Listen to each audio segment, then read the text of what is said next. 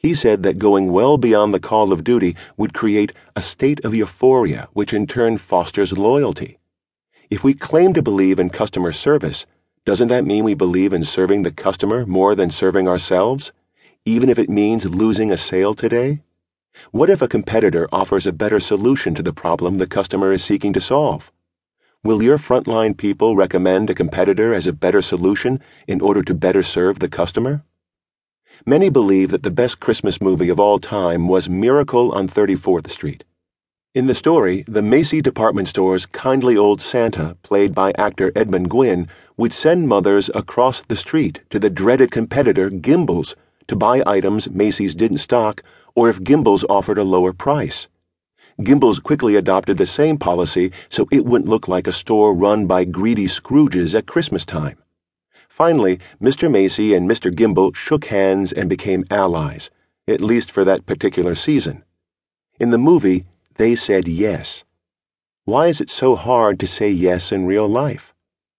Jan Carlzon, former CEO of Scandinavian Airlines, told a story about the Mandarin Oriental Hotel Group in Asia.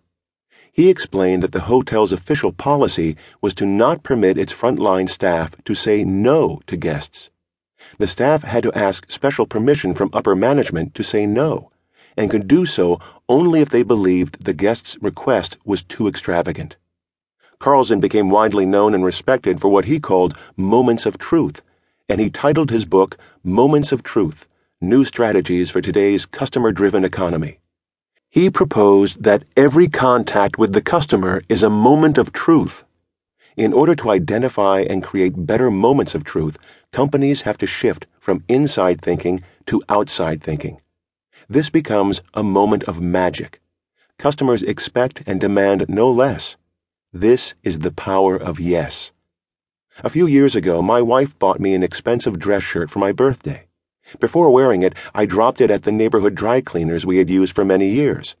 I picked it up a few days later and noticed that the sleeves were torn and tattered as if they'd been run through some kind of paper shredder. I took it back, and the manager blamed it on the material the shirt was made of, telling me it wasn't really their fault. I was stunned and reminded her that we had spent more money than I could remember at her store for more than a decade. They were our exclusive cleaners and had gotten 100% of our business. We were the very definition of loyal customers. I explained that the shirt had cost over $100 and had never been worn but it didn't faze her a bit. She said, We'll give you a $25 credit for your next order, but we're not going to replace the shirt. I never returned. She only had the power to say no, and it cost her company thousands of dollars in lost revenue from me and from everyone I told about the incident. That cleaners flunked its moment of truth by practicing the power of no. In researching this book, I was tempted to write about customer CEO companies that masterfully understand the power of yes, like Nordstrom and Ritz Carlton Hotels. Those are exceptional companies that truly love their customers. But I wanted to focus on some lesser known examples to serve as inspirations for businesses of all sizes. If you look carefully, you can see yes in some unexpected places. Let's take a look at the power of yes. The world is flat. At a time when customer service seems to be a dying art, I was kind of surprised to find it in spades in a tire store, and a discount chain tire store at that. I had an error in my TPMS, tire pressure monitoring system, that my mechanic could only half diagnose. He had the tool to read the computer error code and find out that the transmitter in one of the tires was no longer transmitting a signal. Unfortunately, he did not have the tool to determine which transmitter was dead.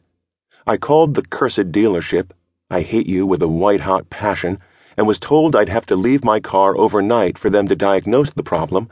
They'd charge me a diagnostic fee of $99.50, and they refused to give me even a rough estimate of how much it would cost to replace the sensor until after they diagnosed the problem. My mechanic recommended that I call Discount Tire instead. They said to come on by, they had the correct diagnostic tool, and they'd happily diagnose the problem for free. And why wouldn't they? I watched the process, which took exactly two